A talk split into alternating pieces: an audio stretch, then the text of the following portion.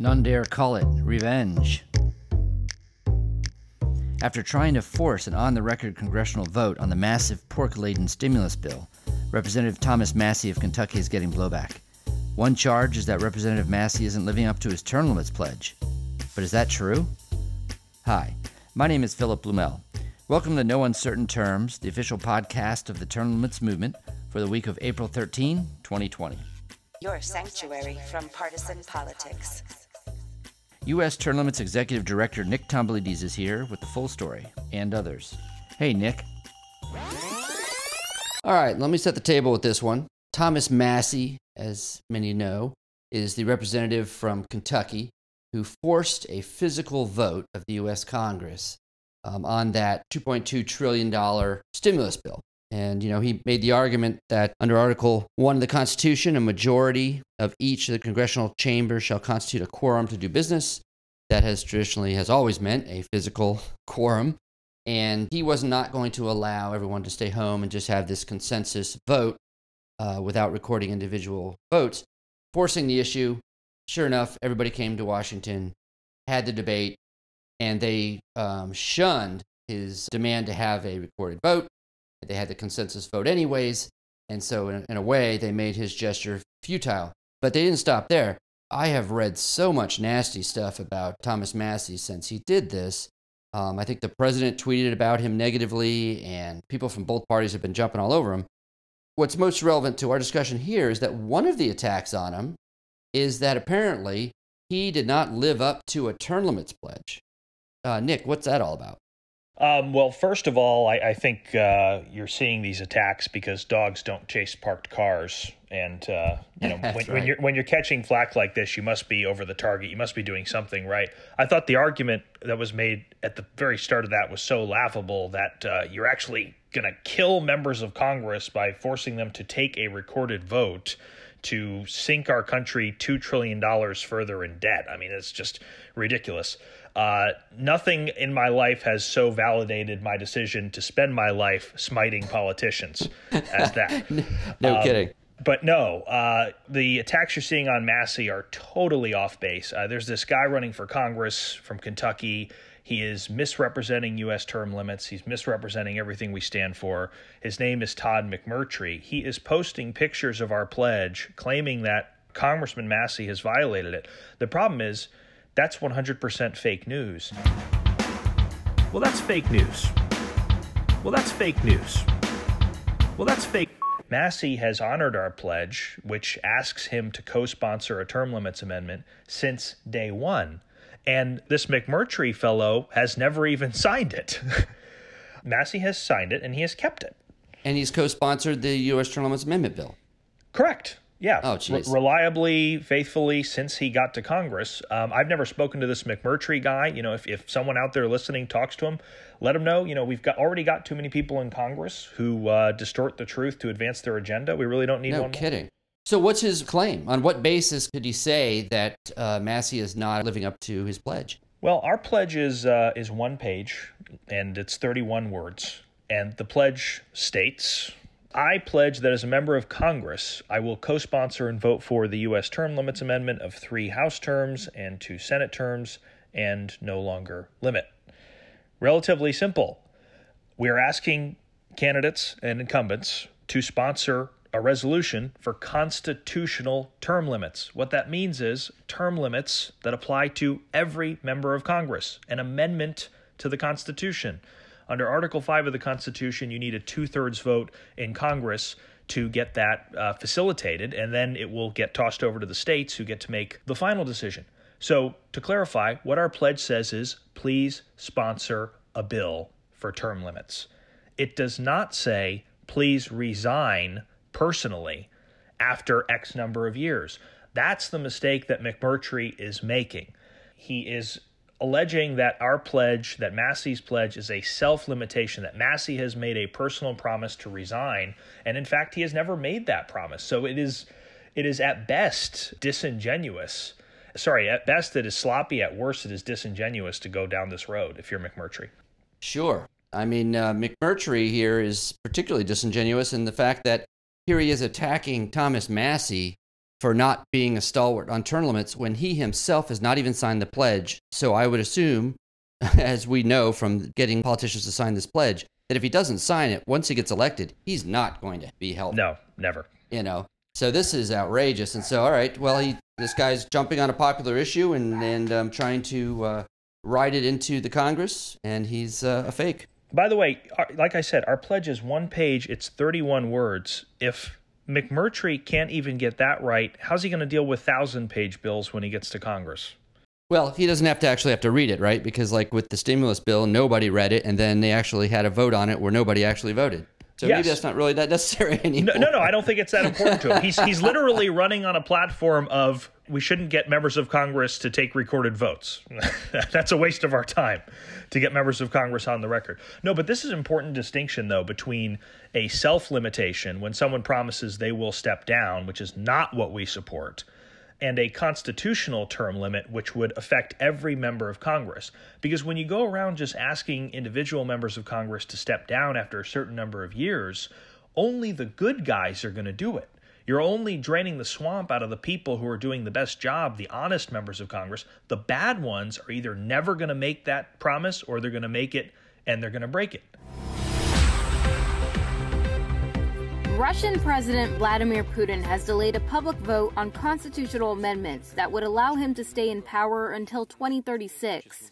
During a televised address to the nation on Wednesday, Putin said the vote, which was originally scheduled for April 22nd, would be pushed back due to the coronavirus pandemic. Under current law, presidents in Russia can only serve two six year terms in a row, and Putin's second consecutive term is set to end in 2024. But a new measure, which Russia's parliament approved earlier this month, would let Putin run for re election despite that limit. Putin said the government will see how the pandemic plays out in Russia before it sets a new date for the vote. He also declared next week will be an official non work period for people in non essential sectors. He warned residents to not take chances and to stay home, saying, We must protect ourselves, our families, and friends, and we must adopt a more disciplined and responsible approach. Do not think that this cannot happen to you. It can happen to anyone. For Newsy, I'm Stephanie Sandoval.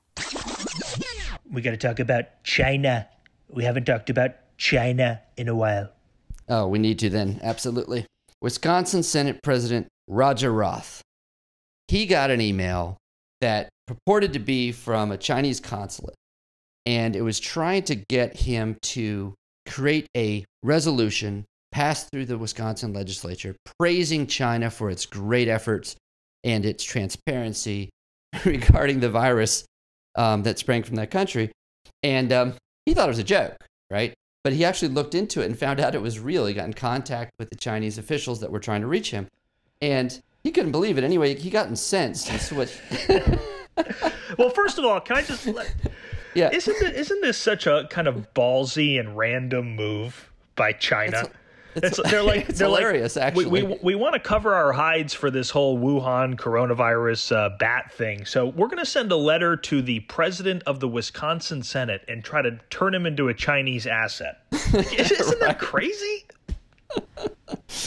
It is. It's very funny. What's even funnier is that after Senator Roth inquired about it, the Chinese provided him with some verbiage.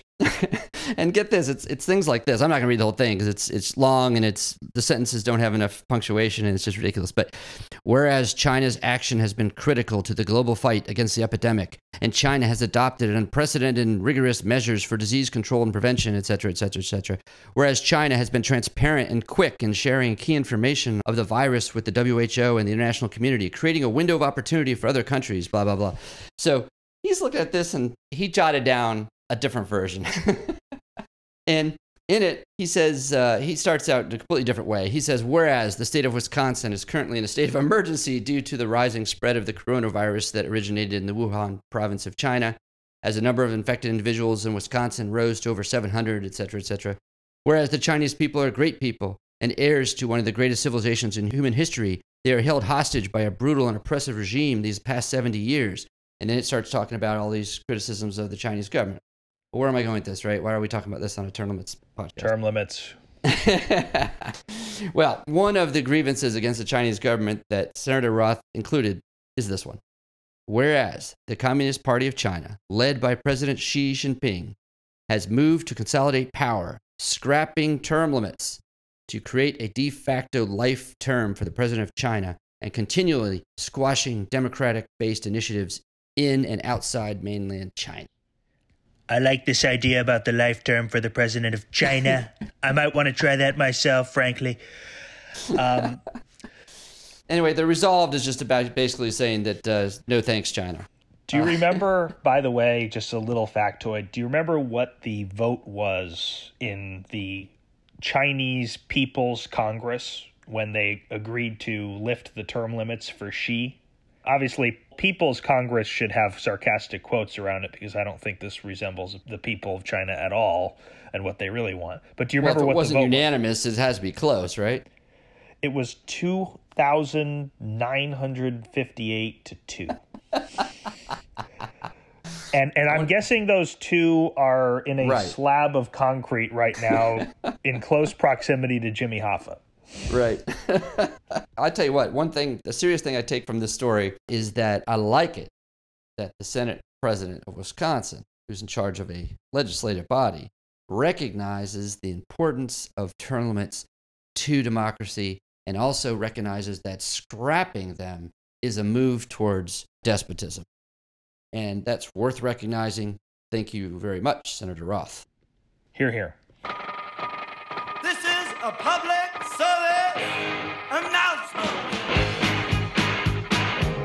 On April 22nd, Nikki Haley, former governor of South Carolina and U.S. ambassador to the United Nations, was the star of a digital town hall event sponsored by the Leadership Institute for college students.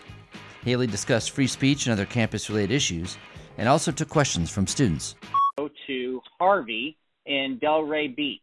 Harvey, you are live on the line. Ambassador, I'm glad to be part of this conversation with you. I'd like to hear your thoughts on term limits. I've been a, a fan of it for a number of years, but it just doesn't seem to ever take off. Oh, listen, we could spend a day talking about term limits. I have fought for term limits pretty much my entire career. You know, when I became a legislator in the state house um, years ago, back in 2005, I came in with a group of freshmen that were really had just beat a lot of establishment people. Um, the majority leader lost. I had defeated the longest serving legislator in South Carolina at the time. So there was a group of us that really came to kind of make a difference, and we had we had defeated the old guard. But what I saw over a couple of years was I saw my very friends that I came in with start to change. And I remember going and telling my husband, if you ever see that happen to me, make sure you tell me because I'm scared I won't see it myself.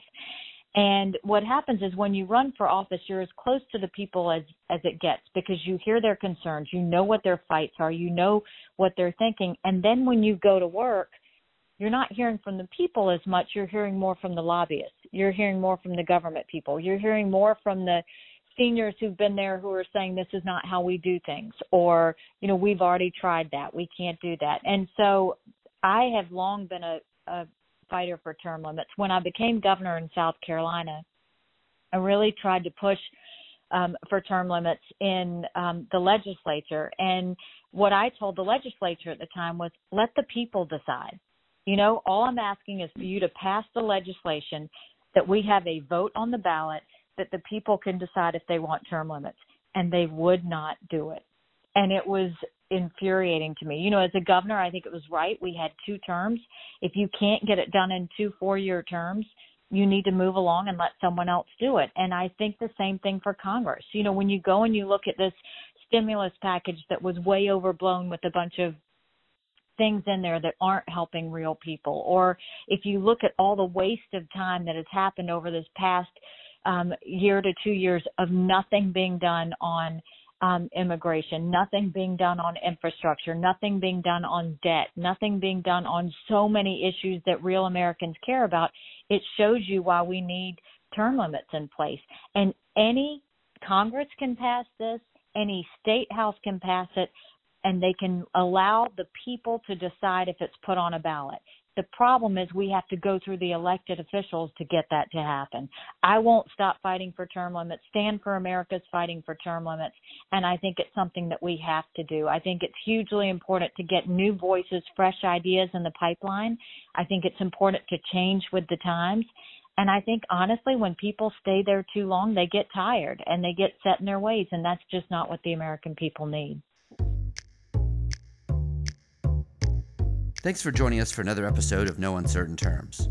It is a tragedy for our nation that professional politicians who do not face significant electoral competition and are so distant, so divorced from the concerns and needs of working Americans that they are at the helm during this current crisis. It's enough to make you sick. America needs term limits on its Congress. You've signed already, I know, but let's get our friends and family to sign the online petition for congressional term limits. Go to termlimits.com slash petition Copy that web page address and send it to everyone you know with a note urging them to sign. We'll be back next week. Thank you. The revolution isn't being televised. Fortunately, you have the No Uncertain Terms podcast.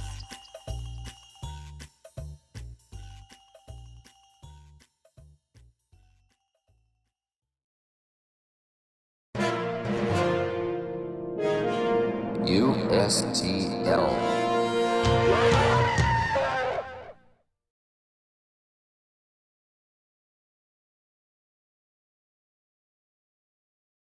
I'm glad you got that invitation in there. Very good. Slid it in, yeah. I could maybe do some separate Bernie content. Uh, oh, for, that for wasn't the... that wasn't Bernie. No, that was Trump. Bernie doesn't say China. Bernie says China. no.